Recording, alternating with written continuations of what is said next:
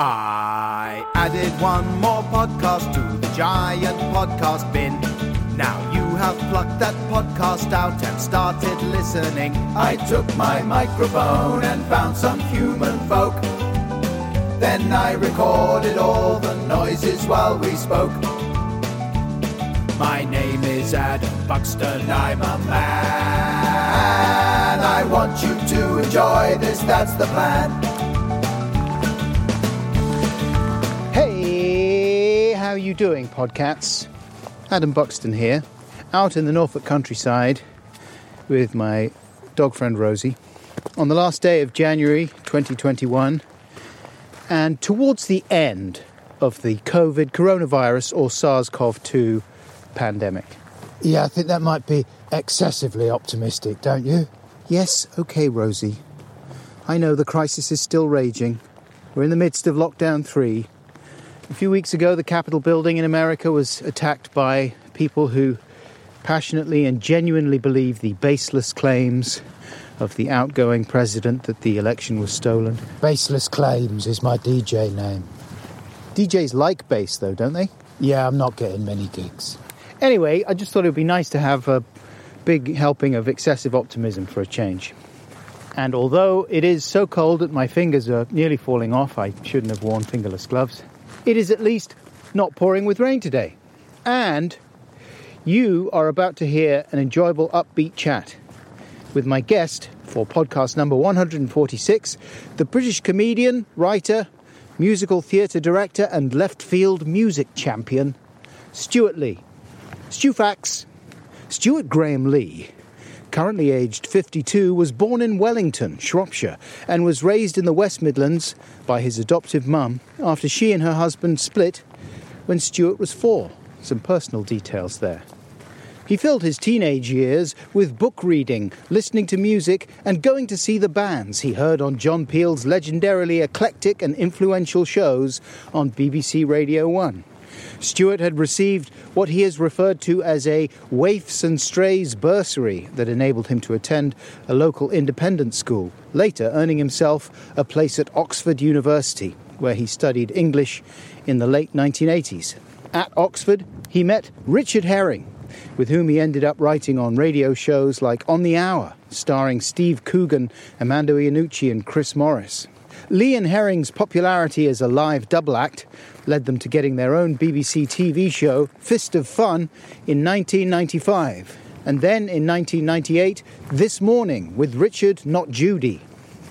Both shows featured sketches and satirical commentary on modern culture. I'm saying that like I'm quoting it from somewhere, but I just made that up. All the while, Stewart was honing his skills as a solo stand up comedian, though for a few years at the start of the 2000s, after he and Richard Herring parted ways, he stopped performing live altogether and instead shifted his efforts to writing. His debut novel, The Perfect Fool, was published in 2001, as well as working on music journalism and script editing jobs that included comedian Harry Hill's first TV show. In 2005, Stewart's musician friend Richard Thomas enlisted him to collaborate on Jerry Springer the Opera, which, despite massive critical success, was beset by controversy. And Stewart found himself involved in a bitter legal dispute started by the group Christian Voice over whether or not the musical was blasphemous. By 2006, Stewart had re established himself as a stand up comedian, and regular excellent stand up specials have followed since then, as well as four series of his BAFTA winning TV stand up show, Stewart Lee's Comedy Vehicle, on BBC Two. Stewart currently resides in North London with his wife, the comedian and former guest of this podcast, Bridget Christie, and their two children. For the last few years, in between numerous other projects, Stewart has been working on a documentary about legendary Birmingham cult musician Robert Lloyd and his band, The Nightingales. The doc is called King Rocker and is being broadcast on Sky Arts on Saturday, February the 6th at 9 pm. If you go to the episode notes of this podcast, you'll find a link to the trailer of King Rocker, as well as a load of bits and pieces related to my conversation with Stewart, which as well as much music chat, touched on those 90s TV years with Richard Herring and the dangers of being misunderstood when it comes to referencing other comedians in his live shows. But our conversation started with me saying to Stewart, How do you feel about podcasting as a medium? Back at the end with more news and waffle. But first, here is a song that contains a bit more info on the nature of the conversation you're about to hear. Ramble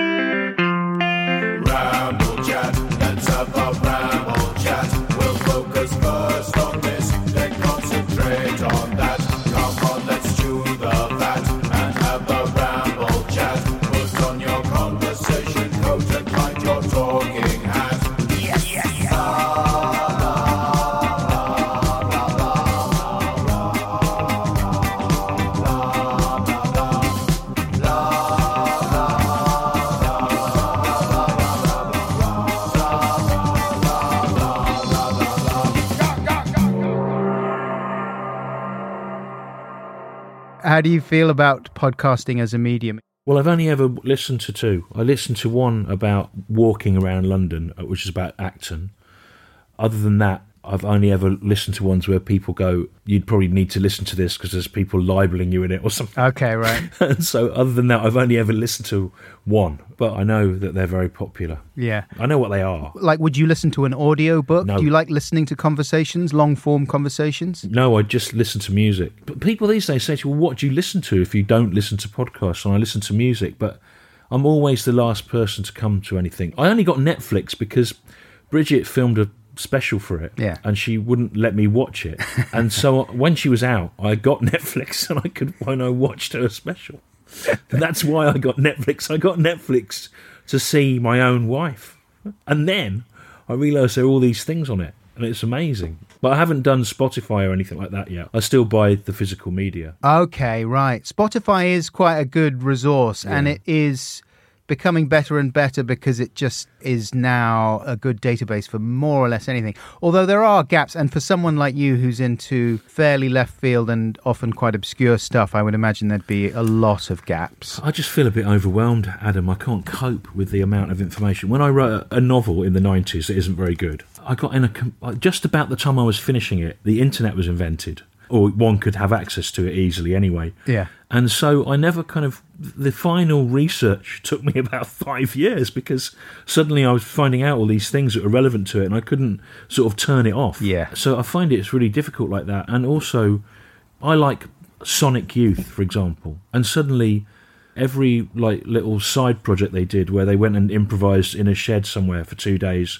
with some old jazz guys someone's recorded it and it'll be on some place where you can download it and suddenly there's no end to things and it drives you a bit sort of mad and the thought that i now would have to get on top of loads of interesting people talking about things as well it's just it's too much. Yeah, you have to sort of realign the way you interact with it, and you need to sort of stick to your interests. Yeah. You know, because the internet wants to feed you things. And so uh, you just put in one search query and then that's it. It's off. Yeah. And from then on, it is just feeding you stuff and saying, you might like this, you might like this. I noticed you like that. I like that about it. The other night I was reading a, an old book of Scottish folk tales. Hmm. It was a 19th century book. And I noticed that in the front there was a sticker saying it had been owned by a Dr. W.T. Crow, and his address was there. So I Googled him. So he was head of a lot of occult organisations in the 20s and 30s. A lot of those sort of occult organisations that now have sort of gone a bit far right. You know, they're all a bit awkward. Viking runes and things. He knew Aleister Crowley. He also knew some guy who set up some weird commune in West London. I started reading about him. Then I realised that his family had all disowned him, and his daughter had gone off and um, had written really bad pulp fiction that she disowned. But also, the only thing she'd done apart from the Pulp Fiction was a travel guide in the 1930s to walks around Herefordshire, which I realised I owned. And then she was the niece of Elsa Lanchester, who was the bride of Frankenstein. Whoa. And she was the, the cousin of this weird guy that W.T. Crowe knew. And Elsa Lanchester was married to that actor, Henry. Uh, oh, you know, the, he's in loads of horror films, and he he had an affair with Billie Holiday. It sort of all just spiraled out, like it just kind of went. Vroom, vroom. But then the internet suggested to me that there was some amazing story to be told here about all these crazed overlapping things. And I mean, we're going to talk about the film later, hopefully. That was part of the thing with that, is at some point we had to draw a line under it because Rob Lloyd's life connected out to so many mad things. Luckily, he'd forgotten many of them, or we couldn't afford the footage, or there was simply no corroborative information.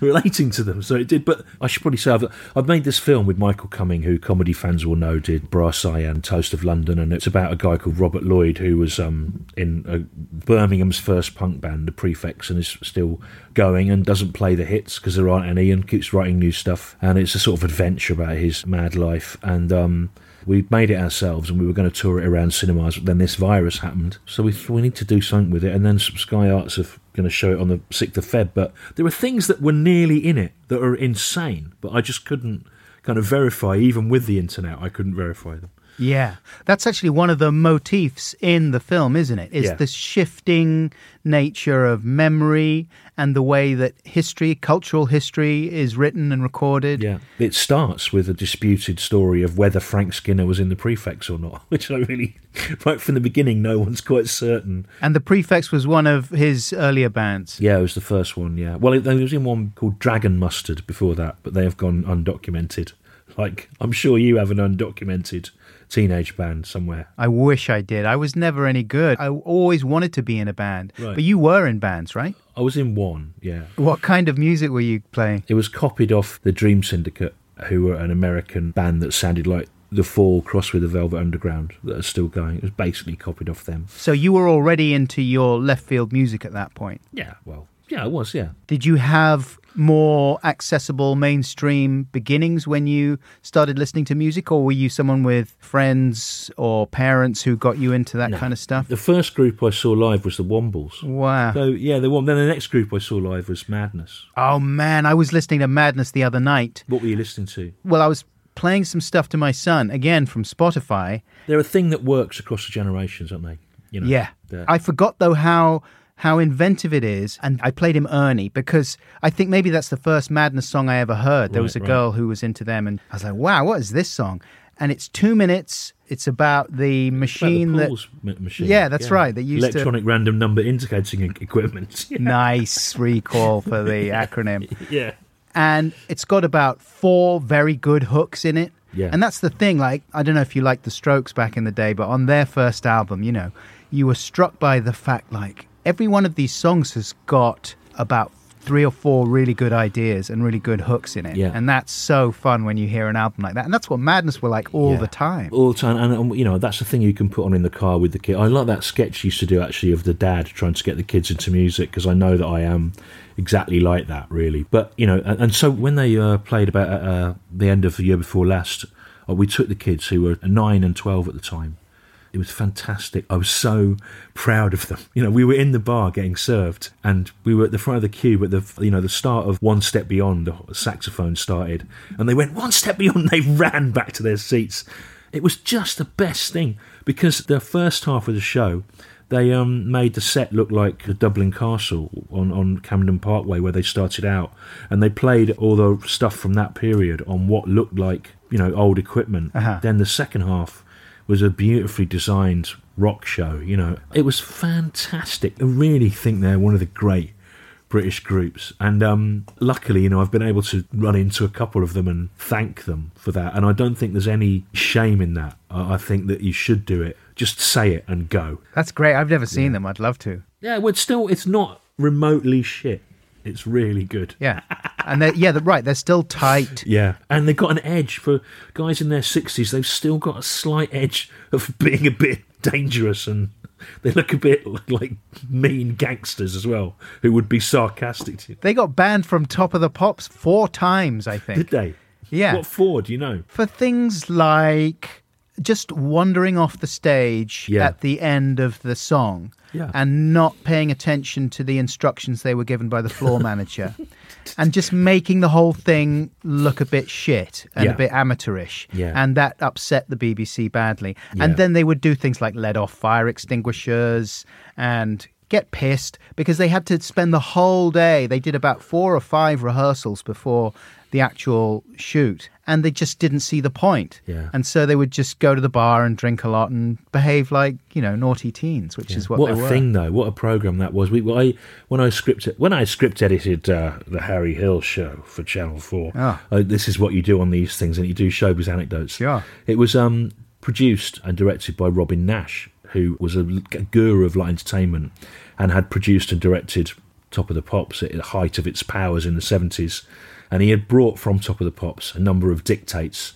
namely that no thing should go longer than three minutes. So Harry would write something with loads of badgers that went on for ages, and then Nash wouldn't have it because it had to be less than three minutes, and because he said all light entertainment has to be less than three minutes, and there was never anything longer than three minutes on top of the pops. And I went, all right, Robin, hang on. You were producing and directing it, weren't you, when Bohemian Rhapsody was number one? I was, yes. Uh, well, that's longer than three minutes, yes. And so what I did was I told Roger and the boys that they could sing the first half of it the first week, and if it stayed at number one, they could perform the second half. And that's actually what he did.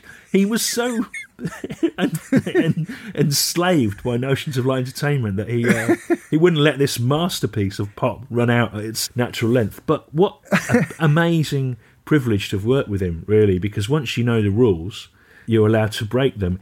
And the problem with these kids today, Adam, is Yeah. they don't know the rules in the first place before they break them. So you know, it was brilliant. I wish it was still on because I had a number. I was number one in the charts after Christmas. Did you know that? No. Oh right, yeah. Was, well, an old routine of mine got sampled by Asian Dub Foundation, and they decided to release it as a single because it was about immigration and multiculturalism and the history of people coming to live in Britain. Yeah. So they decided to they would release it and see if it could be number one on the day we left the EU, and it was number one in all the sales charts for two weeks, but not in the streaming chart. God, I didn't have any idea, and that is Yeah. how distressingly cut off I am from. Well, no one knows about the charts now, do they? No. No, and you know. also, I suppose that is reflected by or a symptom of the fact that there are no real music shows anymore. Watching King Rocker, Yeah. your film, I was reminded and delighted by the clips of shows like Razzmatazz, Razzmatazz, and yeah. Snub TV. I mean, Razzmatazz was a big tea time kids show, right? Yeah. What I love about the Razzmatazz clip is it goes from the Nightingales on Razzmatazz to a few seconds of David Kid Jensen saying something as someone with a puppet comes and sits beside him. And you think, yeah, that's what it was like when it would go from sort of soft sell to some sort of puppets having a Yeah. fight or something. And then, you know, you get the strangest things on those shows sometimes. Right, like the Nightingales and Yeah. Ted Chippington. Yeah. And Fuzzbox they were with, weren't they? Yeah, we've got a fuzzbox and we're going to use it here. We're known as Fuzzbox by then. Yeah. There was a sort of feeling that things could break out in the most peculiar ways in the 80s and then leak into the mainstream. And they didn't do it through astroturfing, as they say on the internet, or through viral campaigns or misinformation or hacking your Facebook account. Things just seem to sort of happen in weird ways. Yes. Well, I suppose radio played a large part in that. Yeah. John Peel was responsible for getting Oh Superman by Laurie Anderson into the charts, next to very accessible things. And then, yeah, you get those Saturday morning kids show Yeah. strange juxtapositions. It was great. And the voice said, Neither snow nor rain, nor blue night shall stay these warriors from the swift completion of their appointed round. Isn't that amazing to think that Oh Superman by Laurie Anderson was on top of the pops? Because it's just a heart stoppingly brilliant work of art that got into a place like that. It's fantastic when things like that happen. Do you remember how you responded to it when you first heard it? Because I was on a diet of Adam and the Ants, Madness, etc., kind of pretty accessible pop, and I didn't really know what to make of Oh Superman. I didn't know what to make of it. In fact, it's only in the last decade or so that I've found it overwhelming. You know, so many things change as you get older and you have kids or you experience loss. Certain things just don't seem to be fixed in time because they're changed by how you feel about them. And uh, Oh Superman's something that I, I like it more and more as I get older. The wise of acknowledgement. Acclaim, but what is the point? Pay the rent and look for friends. Age just moves into an end. A claim for making people happy. Alligator sandwich and bacon snappy. And popularity, it comes easily. Yeah, popularity, it comes easily.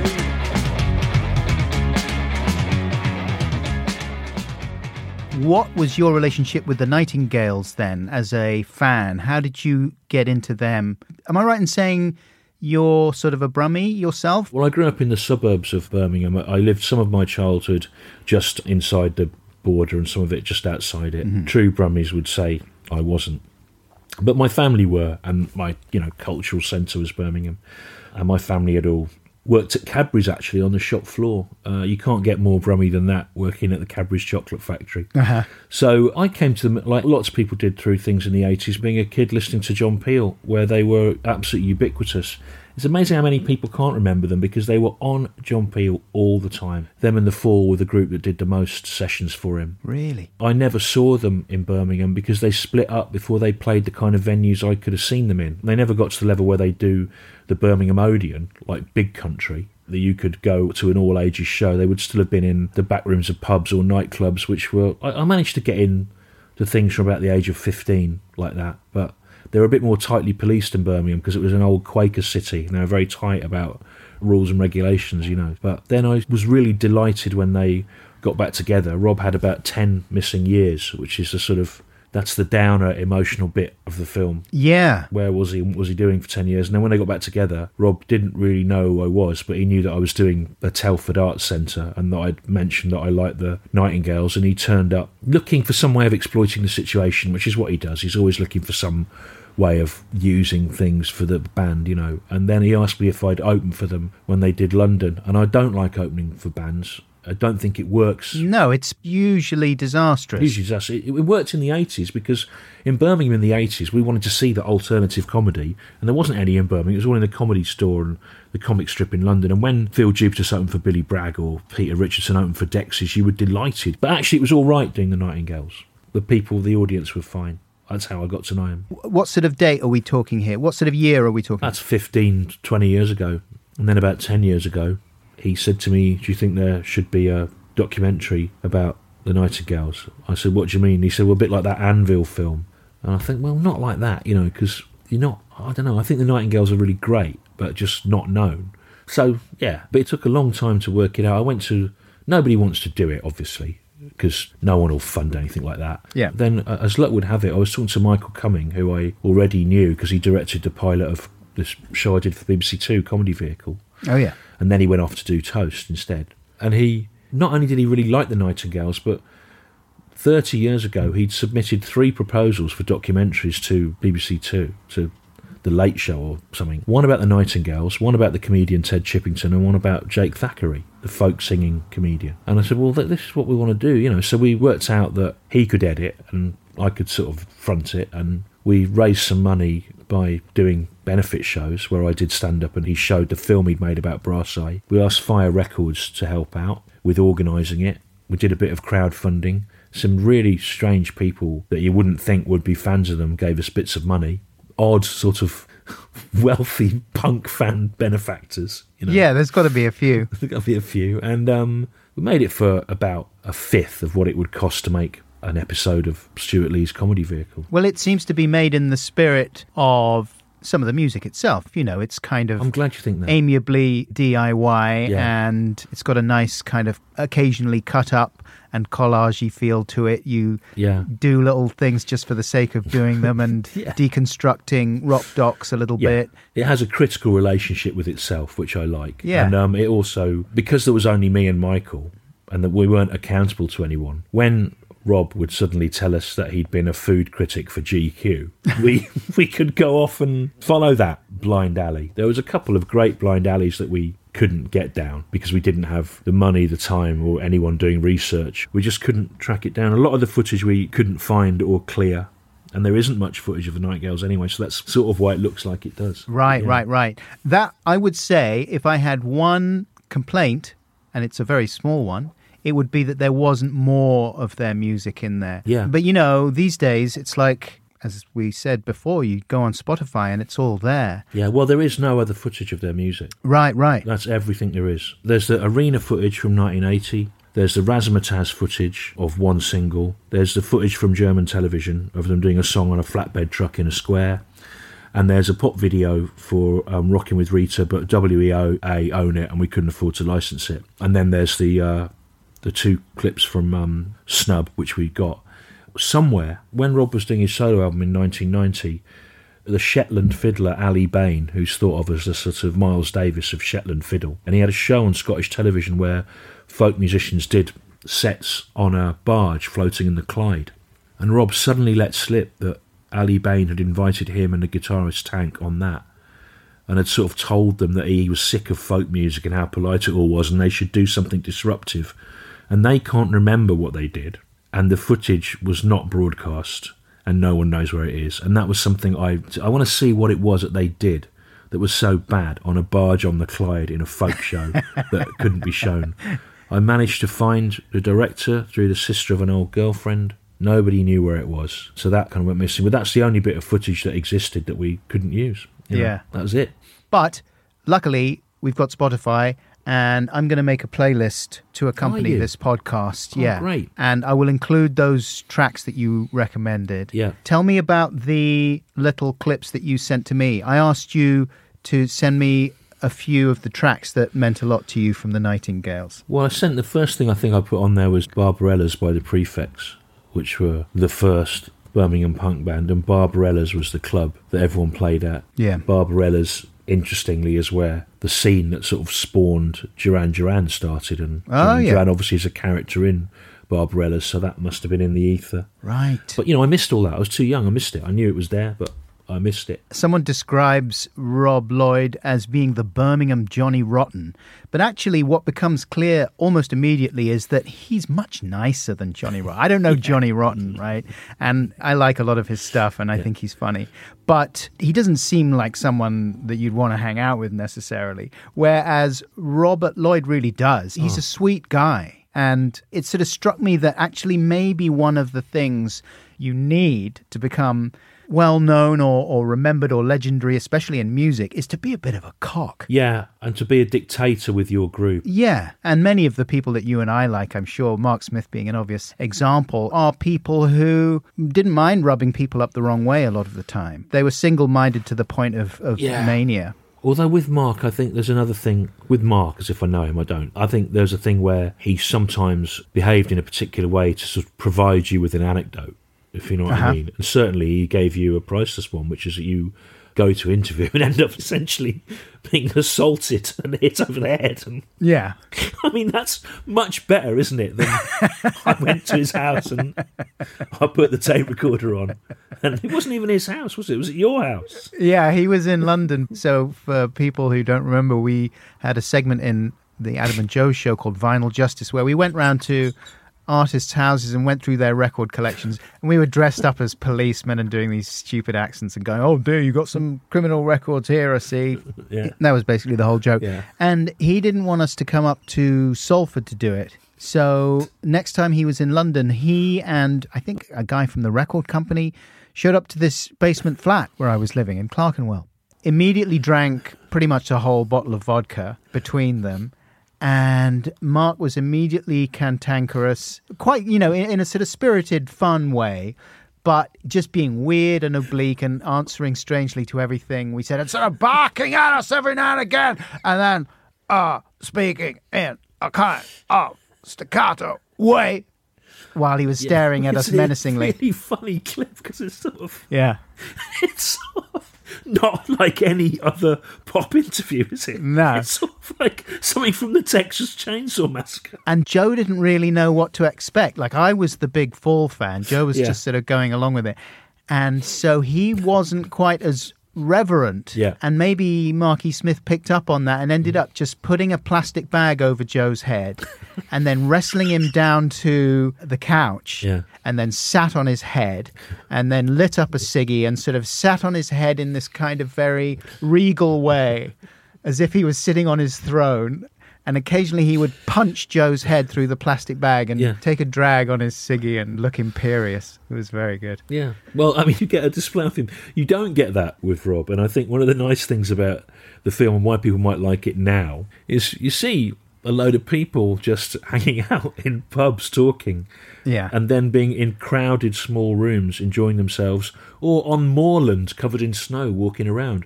And they're all things that we can't do now. And it suddenly seems, irrespective of whether you like the music or know the band, the kind of postcard from the past of mm-hmm. human civilization. yeah, that's right. You and he having a fry up in a calf. Yeah, but the Nightingales was it's a cliche that people talk about things being like a family, but it was so nice to be around them. They were so helpful to each other and tolerant and supportive, and they all knew their place and they th- always thought of the greater good of the thing. They seem to have reached an equilibrium. Yes. What's the name of the drummer and the singer now who's kind of given them another Fliss new lease of life? Yeah, Fliss. she's superb, isn't she? Yeah, she's Actually, great. Suggs is her godfather. I just found out. No the other day. way. But yeah, she's fantastic, and what a great character as well, and what an inspiration to young girls that want to play the drums. You know, I mean, she's great, and to taxidermists. Anyone wanting to do taxidermy. Yeah, she's fantastic, and she's really turned it around musically and in terms of the administration and the sort of spirit of it. Mm. But you know, like all these people, she's working as a waitress in a cocktail bar in Wolverhampton, as well as being obviously one of the greatest drummers in, in rock and roll. I think. And she helps write the songs as well now, does yeah, she? everything they all do. Yeah, they all do. He does the words. Yeah.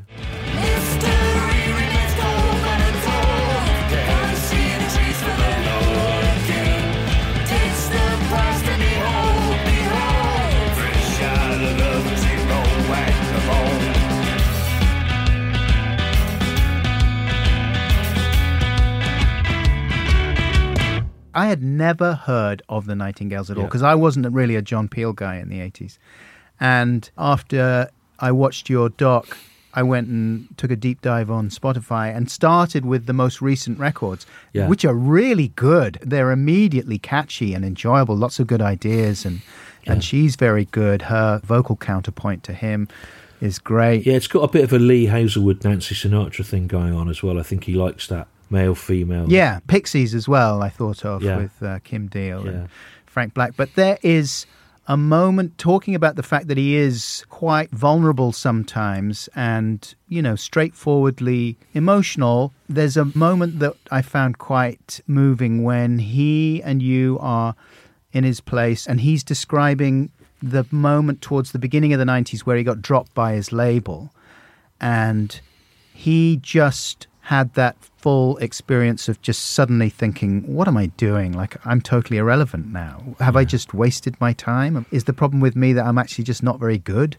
And that horrible feeling, which I'm sure anyone creative has felt m- very often. Yeah. And he's on the verge of getting a bit teary when he's recalling that time mm. because it was obviously such a desperate and bleak time for him. But it's funny to watch you in that scene because you're looking very sympathetic because it's a really obvious, you know, this guy is really vulnerable. But then he shifts to taking the piss out of himself a little bit, laughing Yeah. at himself. And Yeah. you can almost see the look of relief on your face. Well, you know, well, that's the thing is, I'm not a journalist at the end of the day, and there were probably some tragic and dramatic elements to the story that aren't told because I don't have the heartlessness that a real journalist would have to dig. Uh-huh. You know, and that's why you know we were lucky that we got that scene with Rob talking to his son Louis because you get more out of him there.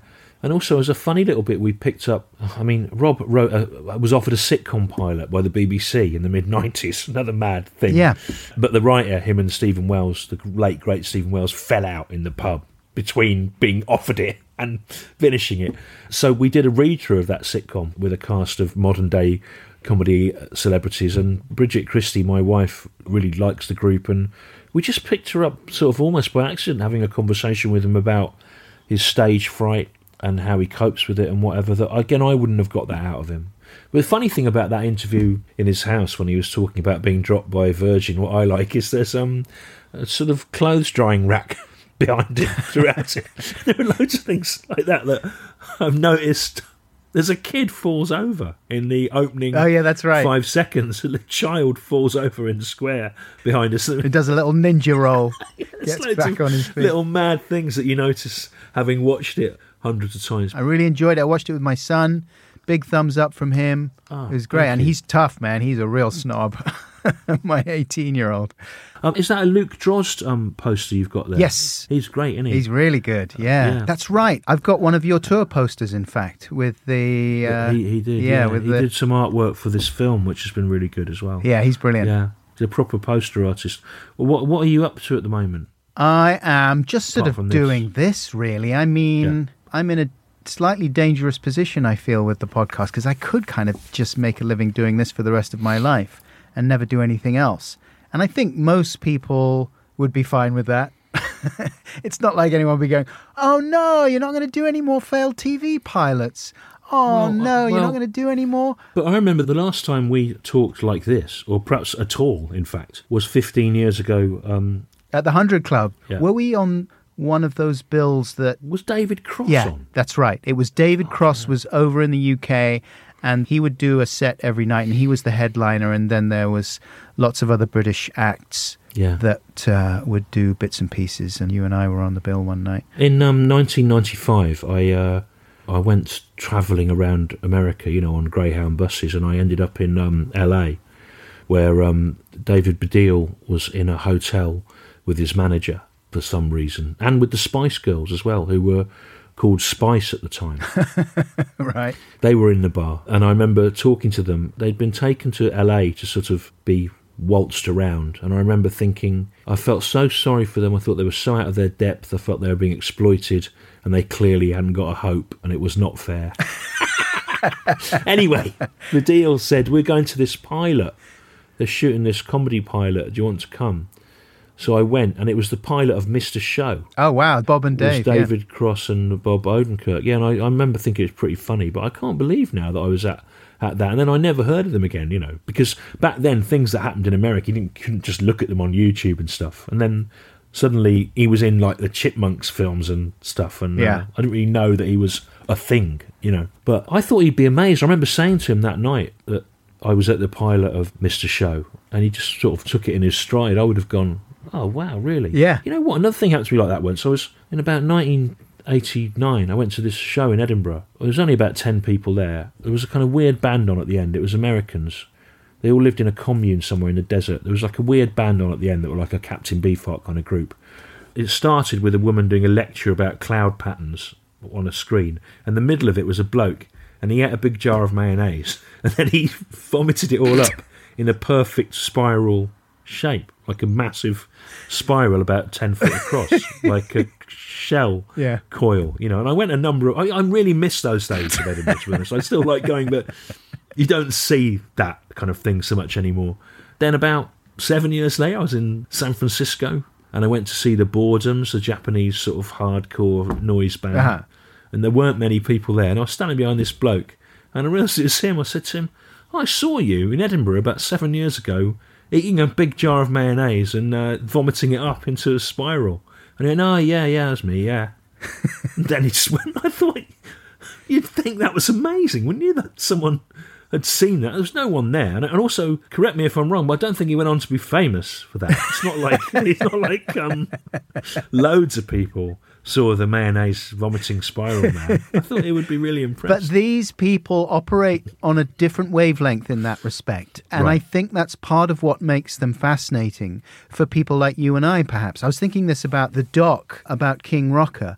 Do you think people like you and me are attracted to these kinds of figures, MES and Robert Lloyd and Ted Chippington, maybe, because they are very different? Their DNA is quite distinct from people like us. And I think of myself more than you because I think actually you straddle those two worlds. Well, it's kind of you to say that, but you know, if I was who I pretend to want to be, I would be Robert Lloyd or Ted Chippington. I wouldn't be someone who'd had a BBC series, you uh-huh. know. And I think the film turns in a way on the axis of a fantastically useful quote that Frank Skinner gave us. Frank turned up and I don't know if he'd given the fact that he was being interviewed any thought before, but he was able to come out with a number. He's a very literate bloke anyway, but he was able to come up with a number of perfectly formed sentences that seemed to sum up the film and actually sort of helped us in where it was going. And one of them, he was singer of the Prefects for five rehearsals. He wrote a song with them, and then Rob replaced him. And you know, we said to Frank, "Do you wish you'd stayed as the singer of punk band The Prefects brackets rather than becoming, you know, this TV personality and whatever?" And he said, um, "I think all cult figures wish they'd had mainstream success, and all mainstream figures wish they had the sort of kudos or whatever of cult figures." And it really sums it up. And it's difficult to have it both ways because they require well, the first position, being a cult figure, often requires a bloody minded rejection of opportunity in uh, the face, as Paul Morley puts it in the film, of a loyalty to some insane idea of purity that doesn't really exist. Whereas being a mainstream figure requires um, a number of moral uh, and personal compromises that someone like Rob would probably not be able to make for various reasons, not necessarily moral reasons, but also reasons about having to deliver a certain consistency of product, you know, which isn't the way of those sorts of artists. Yes. And um, you know, Frank just delivered it, and I Yeah, I think he's he's got a good feel for that because he's one of those comedians who's also into that sort of music and he has that familiarity with those sorts of figures.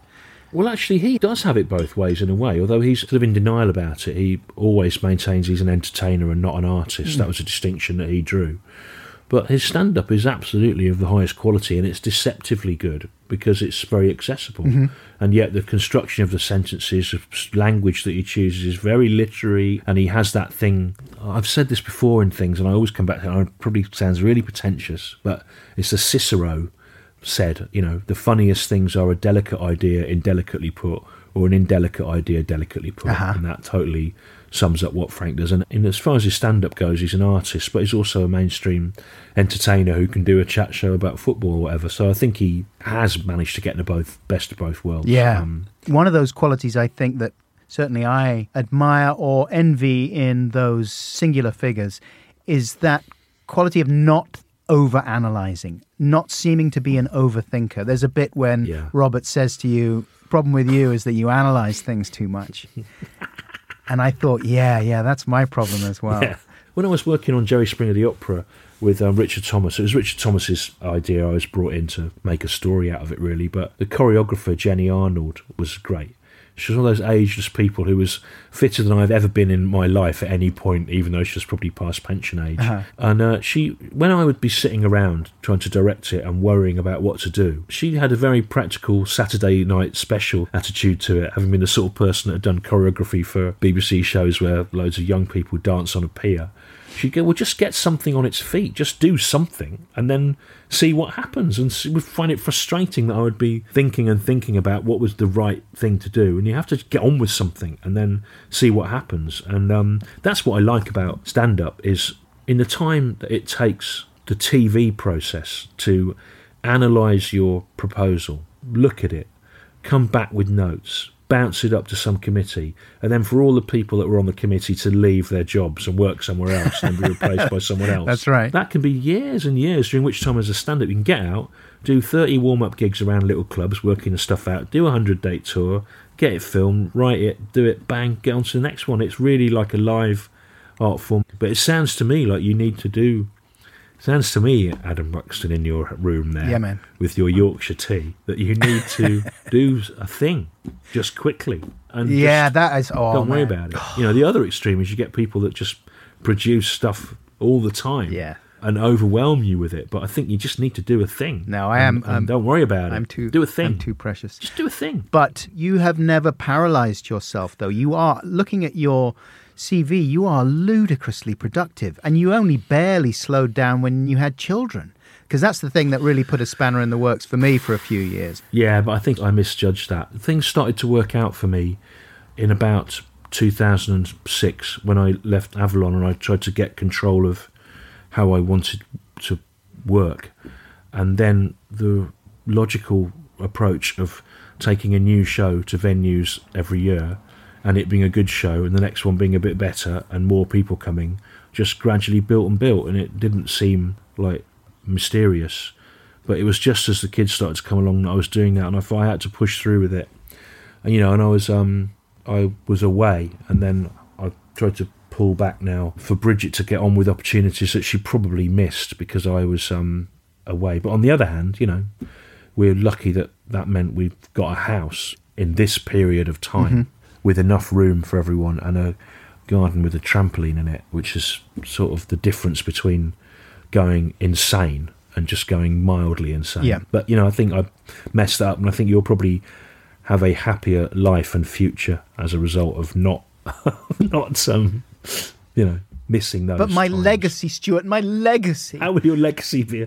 You're not old enough. no, I don't. to be Don't, don't even dignify legacy. That was that was. I mean, I am certainly in the thick of a midlife, extended midlife crisis that is being intensified by the process of sorting through my dead parents' belongings. I've got to do that next week. Oh, mate. my uh, stepfather died, and all my mother's stuff is still there, and uh, you know, it's um, but it's been an ongoing process for you, hasn't it? Yeah.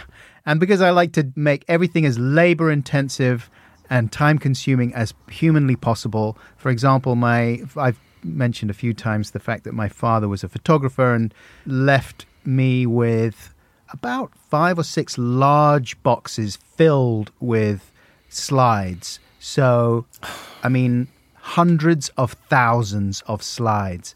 And I couldn't get my head around the idea of discarding them unseen. Don't discard. Them. No. I mean, for God's sake, you've, you're a person who's worked in visual media and doing comedy Exactly. in a high tech fashion, and you've been handed this huge analog resource, which will seem amazing in a digital age, and it has an emotional resonance for you. Now, bad things happen to me quite a lot, of one form or another, and I don't really do shows about them. But a, quite a bad thing happened about a year ago. And I wanted some sympathy, and my wife said, "I envy you." And I said, "Why?" She said, "Because you'll get a really funny show out of that in about four years' time." Uh-huh. And I'm already like putting that together. And I think what you've got here, you're a man who's known for working with film and multimedia.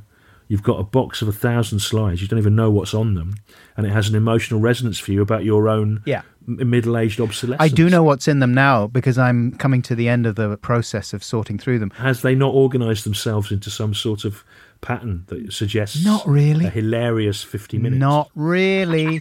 no, because they're mainly just okay.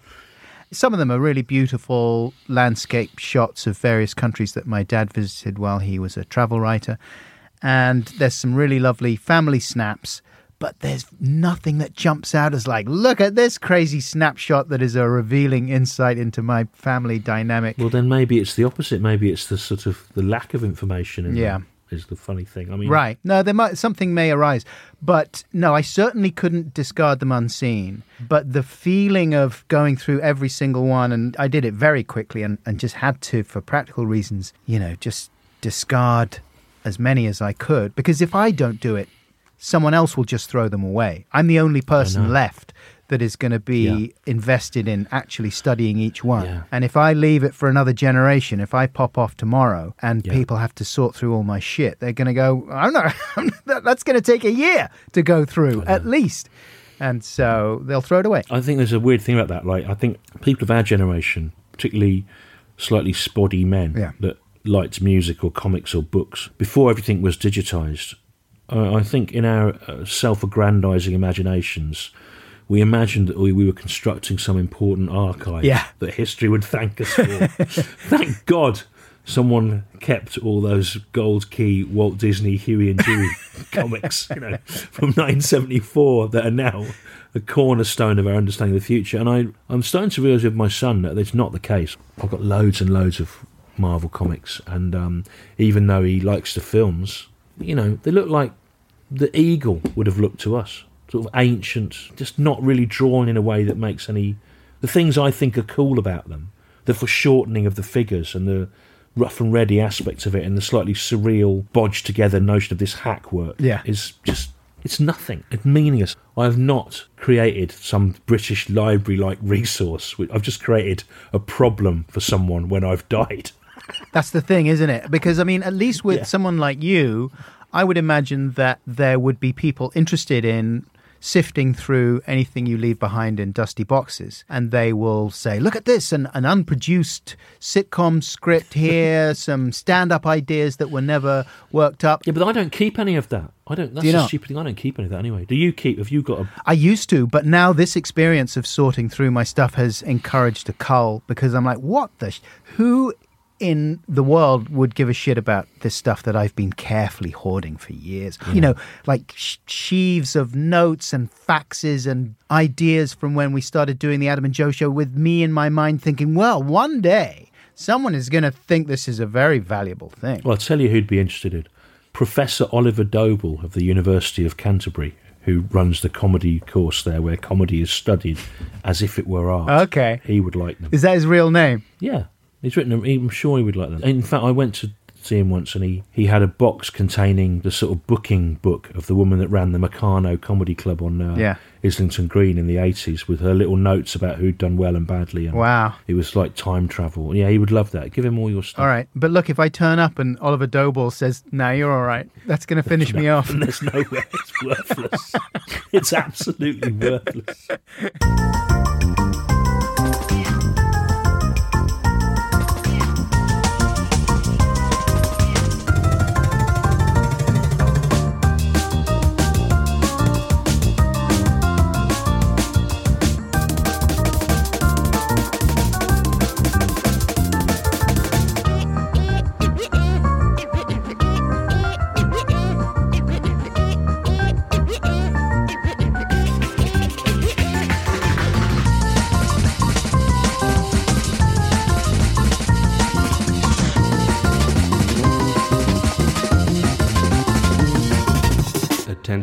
You were talking about the point at which you started getting into the swing of things around 2006. I think Yeah.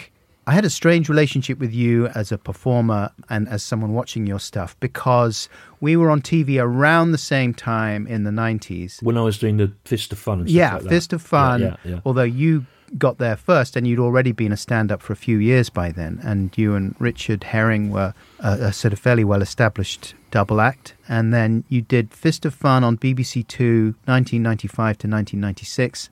And I was very jealous. I was jealous of you and Rich. I was jealous of people like Chris Morris because all of that stuff I was into.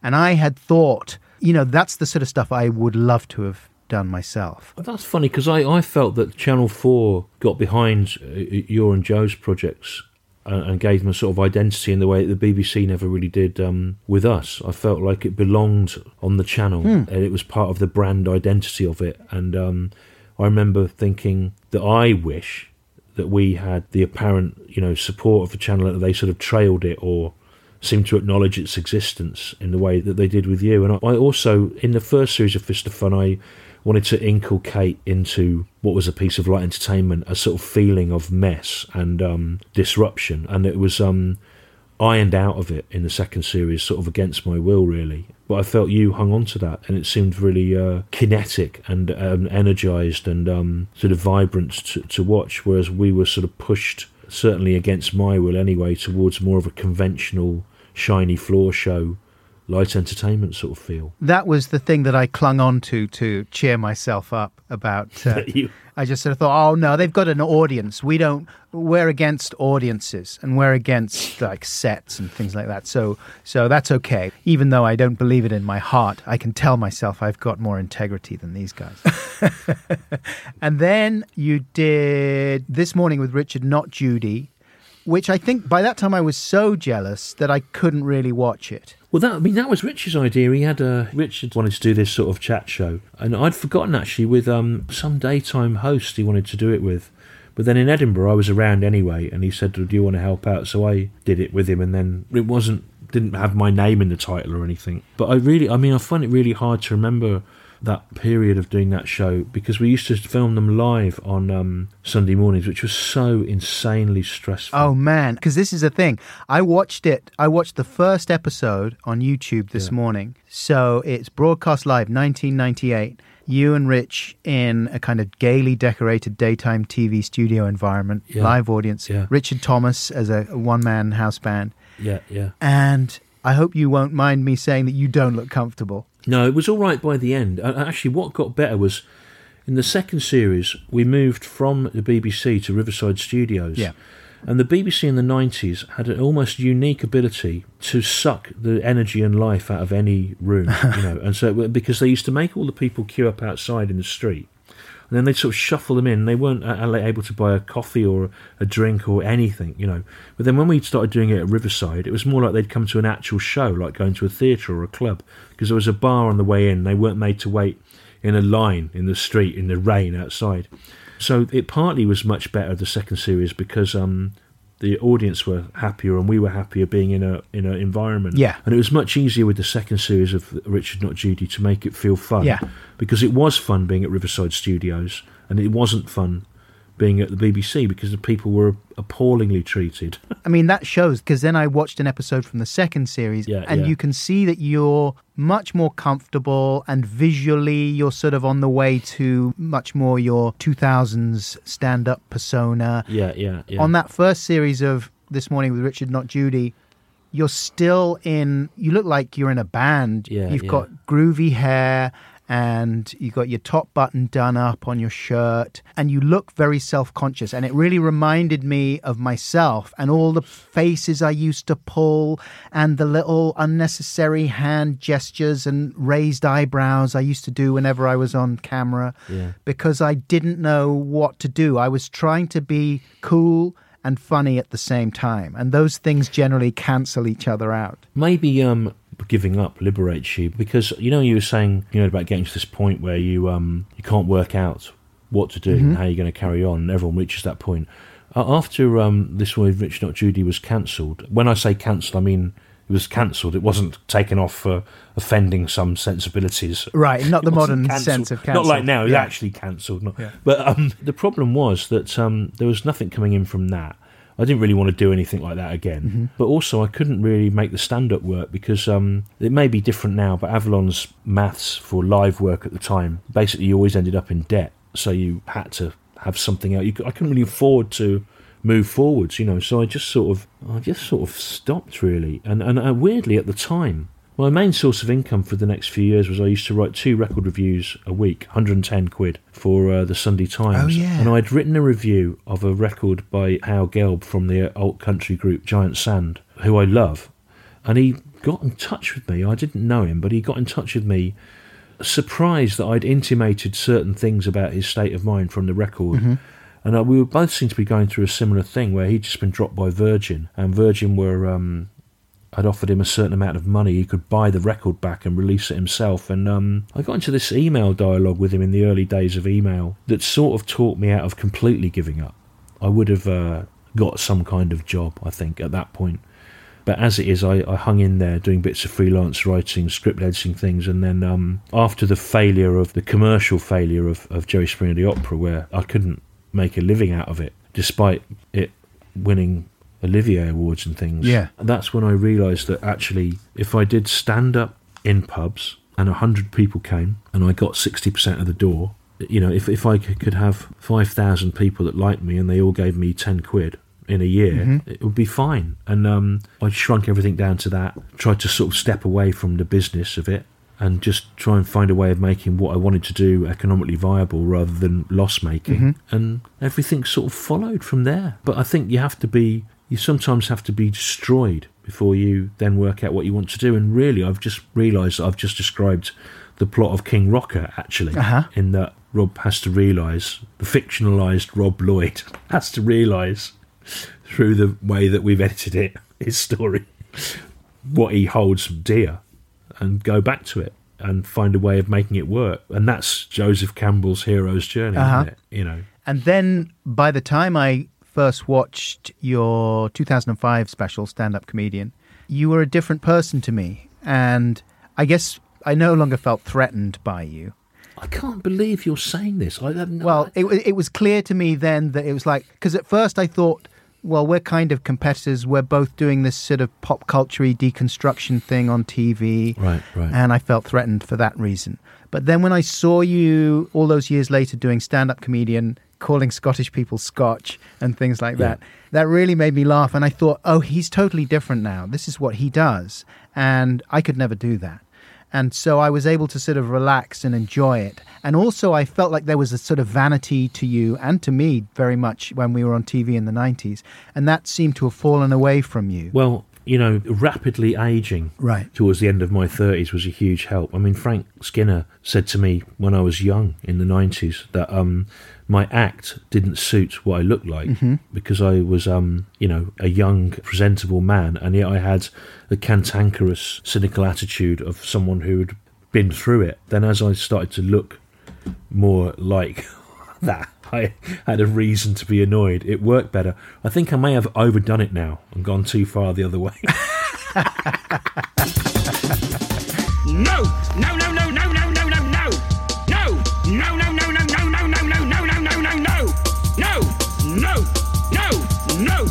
No! No! No! No! No! No! No! No! No! No! No! My other thing that I wanted to lay at your doorstep was my theory about art, which relates to something that I've heard you pouring buckets of scorn over in your act from time to time. And I came across something that the poet Shelley said in an essay he wrote in 1821 that the job of poetry was to, quote, strip the veil of familiarity from the world. Thought that was a lovely phrase. In other words, what it meant to me was that what art in general aspires to do is to change your relationship with the mundane. So, the currency as an artist is that the more subtle the truth you aim to reveal, the smaller your audience. Because most people won't be able to relate to what you're making art about. But if you can uncover a truth that is widely relatable, yet previously unidentified, you've absolutely smashed it as an artist. So that sounded to me, in my head, like a good description of observational comedy, right? Which you've been withering about in the past in, in a sort of funny, over the top way. And I think, is it you or Rich that sort of, maybe it's both of you that kind of talks about, it's just noticing things.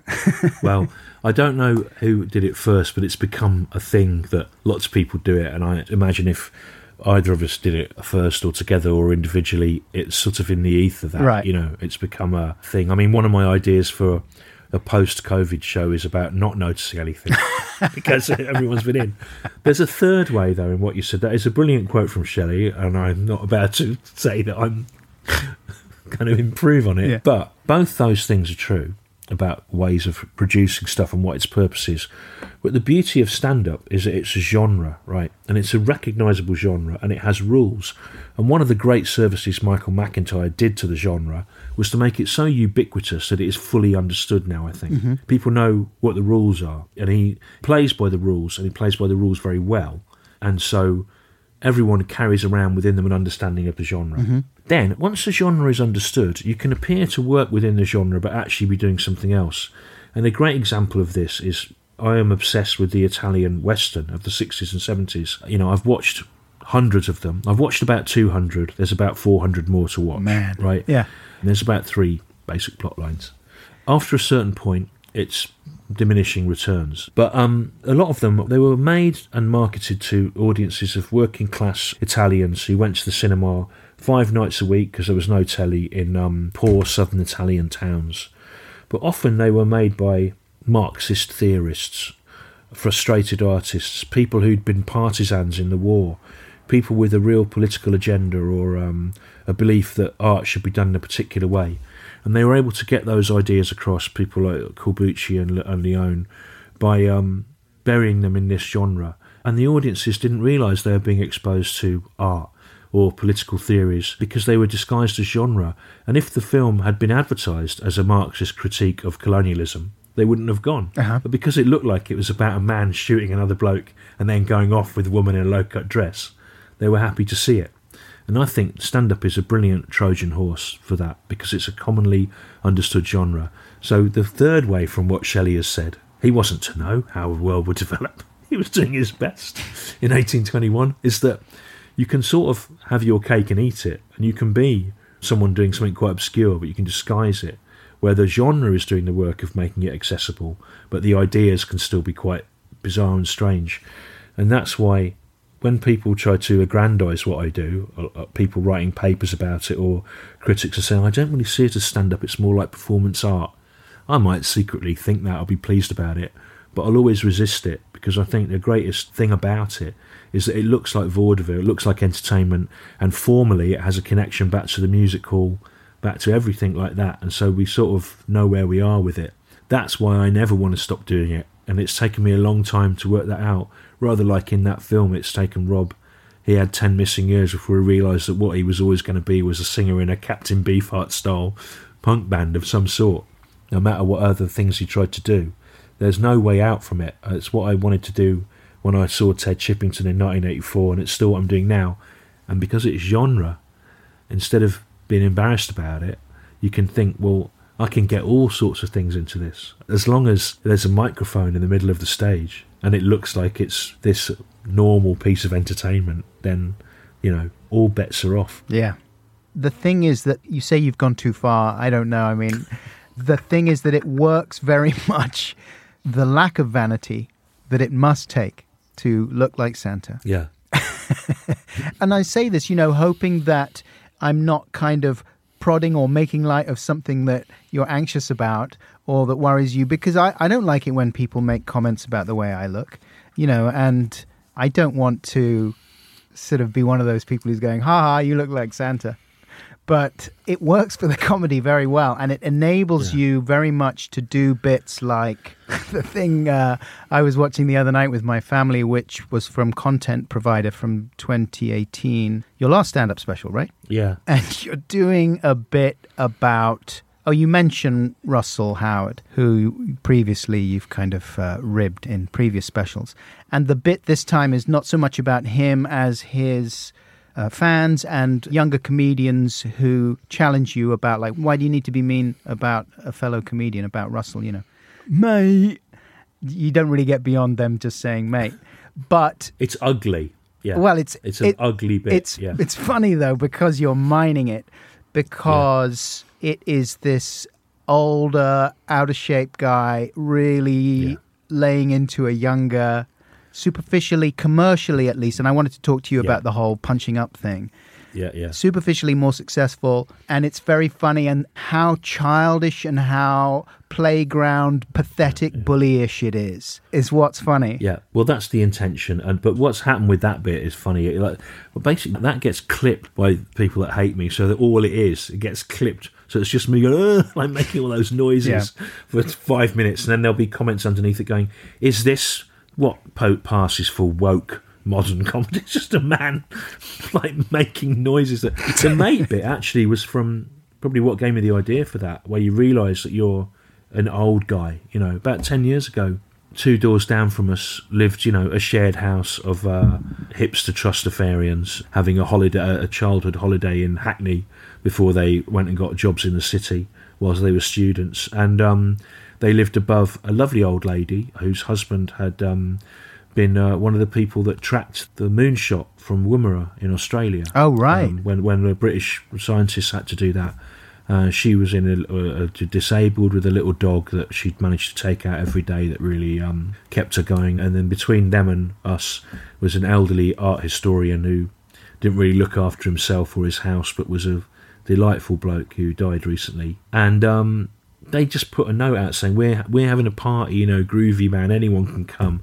I thought I've been young, I've been to student parties, but it got to about five in the morning and it was still banging away. And I was thinking of the lovely old lady from Woomera tracking station with the dog in her wheelchair in the cellar who used to make us little fluffy things for Christmas to hang on the tree. And I just thought, for God's sake, we had a baby that was away. And I, I went out into the street in a dressing gown and some walking boots, which were the only things I could find. And um, I saw a young man in a motorcycle crash helmet through the window DJing. he was DJing whilst wearing a motorcycle crash Like helmet Daft with the Punk. visor down, like he was in Daft Punk. But he wasn't in Daft Punk, was he? He was just in a house, right? And then, then there was a bloke outside in the street trying to get his attention, Yeah. and shouting, "Mate, mate, mate, can you get look? Comes the door, mate, mate." And then I went up to him, forgetting that I had just my pants and a dressing gown. And I went, How old are you? Because I was really angry that uh, ostensibly an adult could be so stupid Yeah. you know, and insensitive to. And he was going, I'm, tw- I'm 21 years old, mate. And I was going, How fucking old are you? He's going, 21, mate. 21, mate. 21, actually, mate. Fucking old are you? And then I went, oh, fuck, and went in. and uh, my wife often says to me that I don't realise how frightening I am, and I may be right, because obviously used to being on stage. But then a week later, I was at um, little kids' football in the park, Yeah. and this bloke who was a university lecturer, whose kids were also in little kids' football, he he went, Do you live on so and so road? And I went, uh, Yeah. And he went, Some students of mine said that you were violently intimidating to them. so basically, it was like revenge on that. Bloke, I'm 21 years old, mate. Mate, you know, mate. I It wasn't really anything to do with Russell Howard. It was more to do with sort of how young people Yeah. speak and how you get annoyed if you're old at being called mate in a posh voice. Hey, fucking hell, that was funny. ad- adopting a kind of ersatz Yeah. street persona. anyway, that's where that came from. It was funny though because I told my family at supper one evening that I was going to talk to you on the podcast. And my younger son wasn't familiar with your stuff. He's a comedy fan. So I said, Oh man, you'd like it. And I described that bit. And I put it in context by saying, Oh, it's kind of superficially sparked off about. Uh, by by Russell Howard, he's another comedian, and sometimes Stewart kind of ribs him in his things. I've only done it once. It was only that thing about the. It was I got sent a press release right for some Yeah. reason because I used to be a journalist. I sometimes I got sent a press release, and on one side of it was a big thing about how he was raising loads of money for charity, which Mm. is great. But on the other side, because it was from Avalon and they never miss a trick, was loads of marketing stuff about products of his you could buy or whatever. And I just thought it was funny that the two things came out together. And that was the routine I did before. And it could have been about anyone. It just happened to be about him because it was that was the naff thing that f- crossed my um Yeah, but it is very easily misunderstood. That whole thing and that whole dynamic and the thing that you sometimes do with people in the media and you're asking a lot from your audience a lot of the time. And that's what makes it fun. yeah. But people regularly misunderstand it. Well, I you know some of these things that people still see on the internet are 16 or 17 years old now. Right. And at the time I was doing them, I was playing 100, 150 seater rooms. So that to do a bit about Michael McIntyre when you're that person is funny. To do it when you're can do a quarter of a million people on tour and you've won a British Comedy Award is different, right? But I haven't really done it since then because I know that the um, the balance has changed. Although bizarrely, of course, to most people, I am still uh, an obscure person. I'm not on things, so the, regularly people don't really know what I do or assume I'm trying to get publicity for myself. The thing that happens to me regularly is. I might get a cab at night after a gig, and reluctantly, when the cab driver says, What do you do? I'll say I'm a comedian. He goes, Oh, you've been working tonight? And I go, Yeah. And he goes, Where? And I go, At Leicester Square Theatre. He goes, Oh, you want a bill there? I go, No, I'm there for six months, six nights a week. He goes, Really? I go, Yeah. Have you, have you been on telly? And you go, and then he goes, What's your name? And he's never heard of you, right? Yeah. And then he asked me about all these people. Do you know them? I go, yeah, I've done that. And it's really, you can see they think you're a liar Right. or mad because they would have heard of you. This happens over and over again, you know. And um, so I've managed to be simultaneously considered a significant and influential figure, and yet also utterly obscure to the average person. So when you're, uh, if you're going to talk about punching up, where am I punching up from? It doesn't. No one. Yeah, really, but the, that's the problem with the concept of punching up. I always Yeah. think is that it's it really depends on what metric you're using to punch yeah, up. yeah.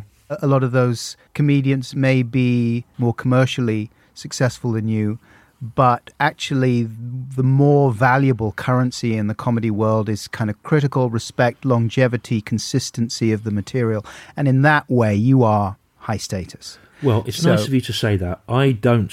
uh, th- There was a period where, you know, if I'd done a shit on a bit of paper, it would have got a good review in a broadsheet newspaper. but I don't feel like that's the case, you know. And um, I don't feel like lots of young comics really know I am.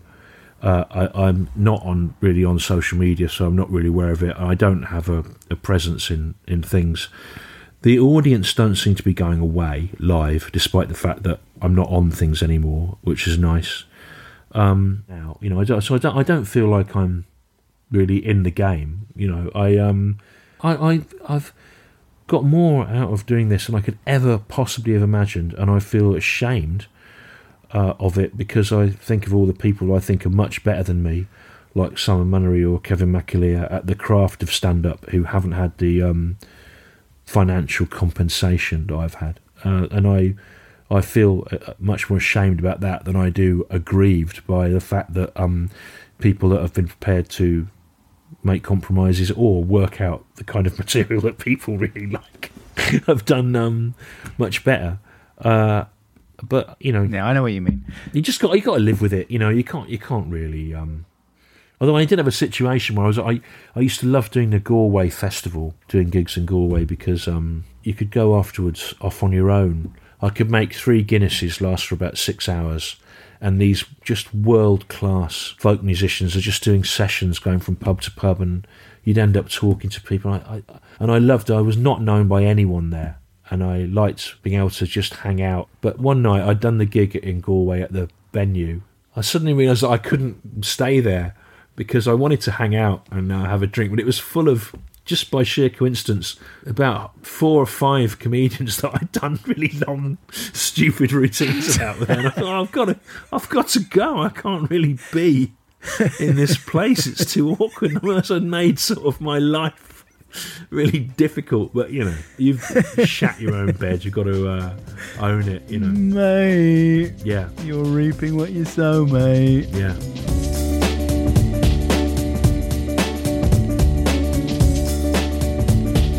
Wait, this is an advert for Squarespace. Every time I visit your website, I see success.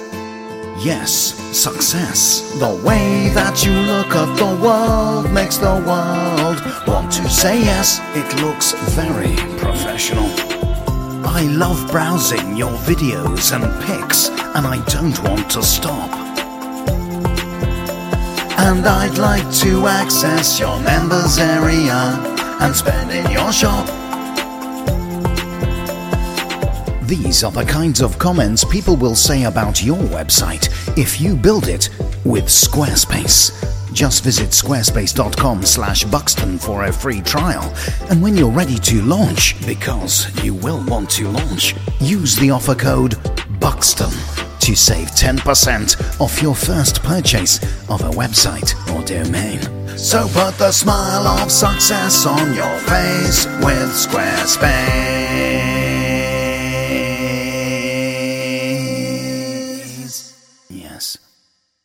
Continue.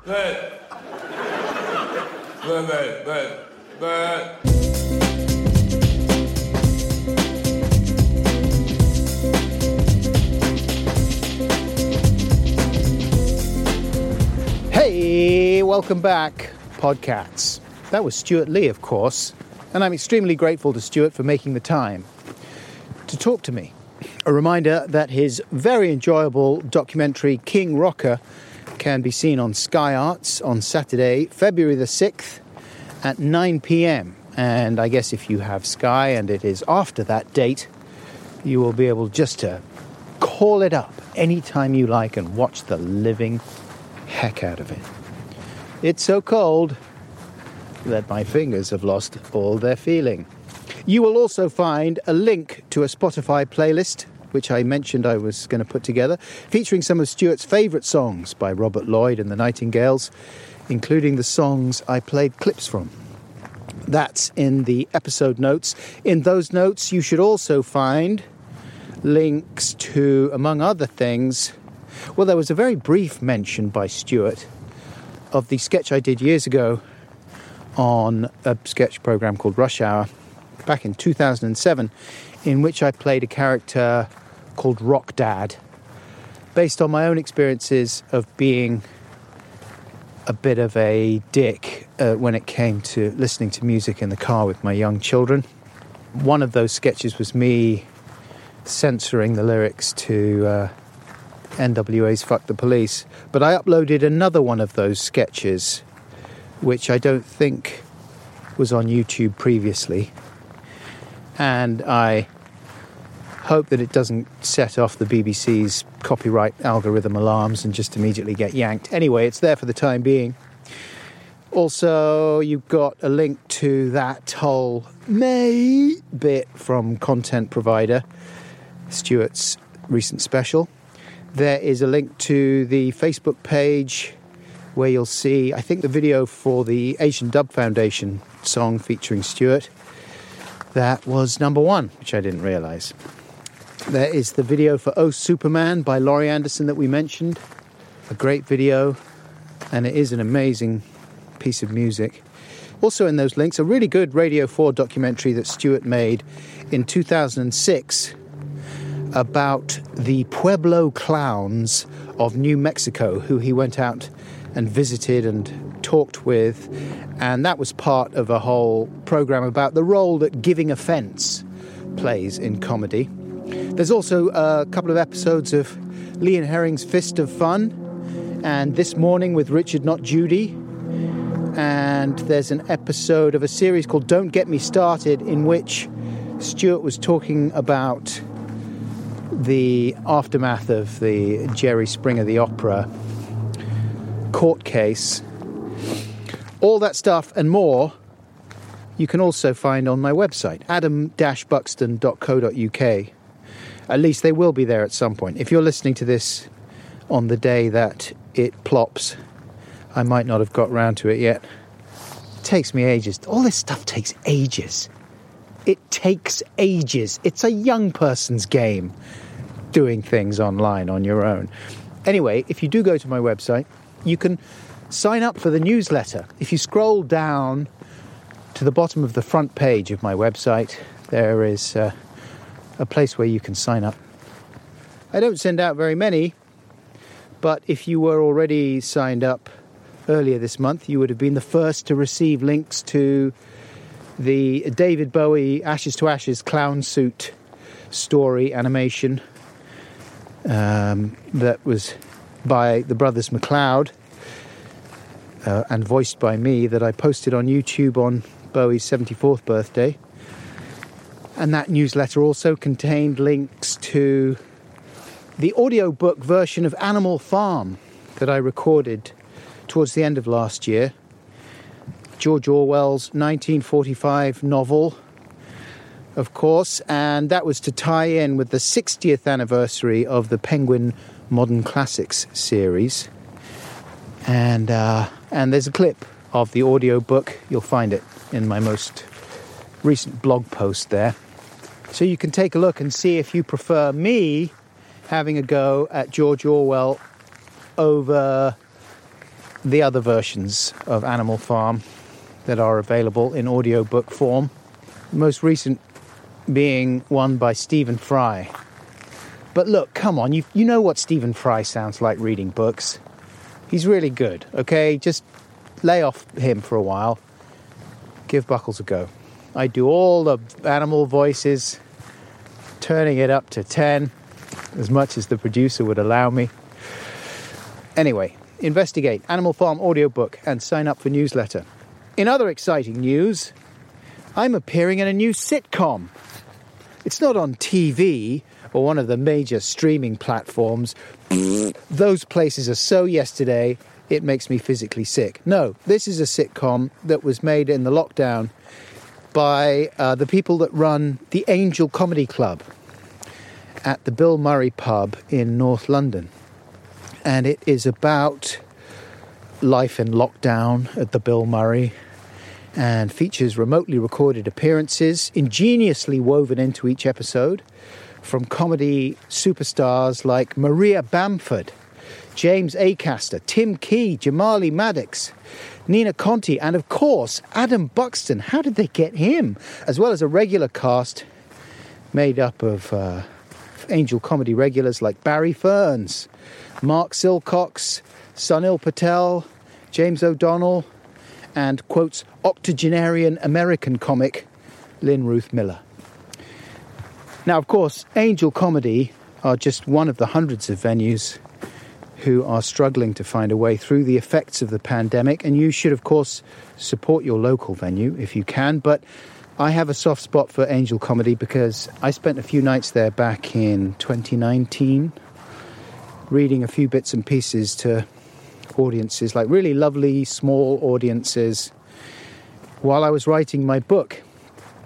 And that was not only very fun, but very helpful. And lots of comedians I know hone their material at Angel Comedy. I also have a very fond memory of taking my son to see his first live comedy show there. We saw Daniel Kitson doing a work in progress, and it was a wonderful evening that we will remember for the rest of our lives. Me and my son, that is. I don't know about Daniel Kitson. Anyway, look, to see episodes of the Angel Comedy YouTube sitcom and to help support Angel Comedy, visit their Patreon page. There is a link in the episode notes. Final thing this week I mentioned on the Christmas podcast that I had been enjoying myself playing around on Logic Pro with a load of virtual synthesizers and noise making plugins that were sent to me kindly by the people at Native Instruments. In return, I was happy to hand over the original stems for my Ramble Chat jingle. So that's all the logic loops I used and all my layers of vocals so that people can remix them by downloading the stems at Native Instruments Metapop page, which regularly runs remix competitions to help anyone who's interested get inspired and make music in a friendly and helpful community. And helpful, that is, not unhelpful. If you go to their Metapop page, link in the notes, You'll be able to download those stems, fool around with Ramble Chat, and if you wish, enter the competition. Three prize winners will have their remix played on this podcast and will receive big bundles of amazing Native Instruments software. Deadline for entries is the 15th of February 2021. You can find all the rules and listen to other people's Ramble Chat remixes on the Metapop page. Check it out. Rosie, come on, let's head back. Oh, my fingers are painful. How are you, dog? I love you. Hey. Come on. Thank you, time. Thanks to Seamus Murphy Mitchell for his production support on this episode. Thanks to Matt Lamont, who edited the conversation with Stewart. The artwork for the podcast is by Helen Green. Thanks to ACAST, and thanks most especially to you out there, and hope you're not being dragged down too badly by lockdown. Obviously, it was lockdown that encouraged me to start putting out episodes of the podcast a bit earlier than I was planning to do this year. So I've got a few bits and pieces in the locker which I will put out, as well as some new conversations that I'm in the process of recording. And uh, I'll, I'll do my best to keep those regular for the rest of the lockdown. No, that's fine. You're welcome. Until next time, Huggles. I love you. Bye!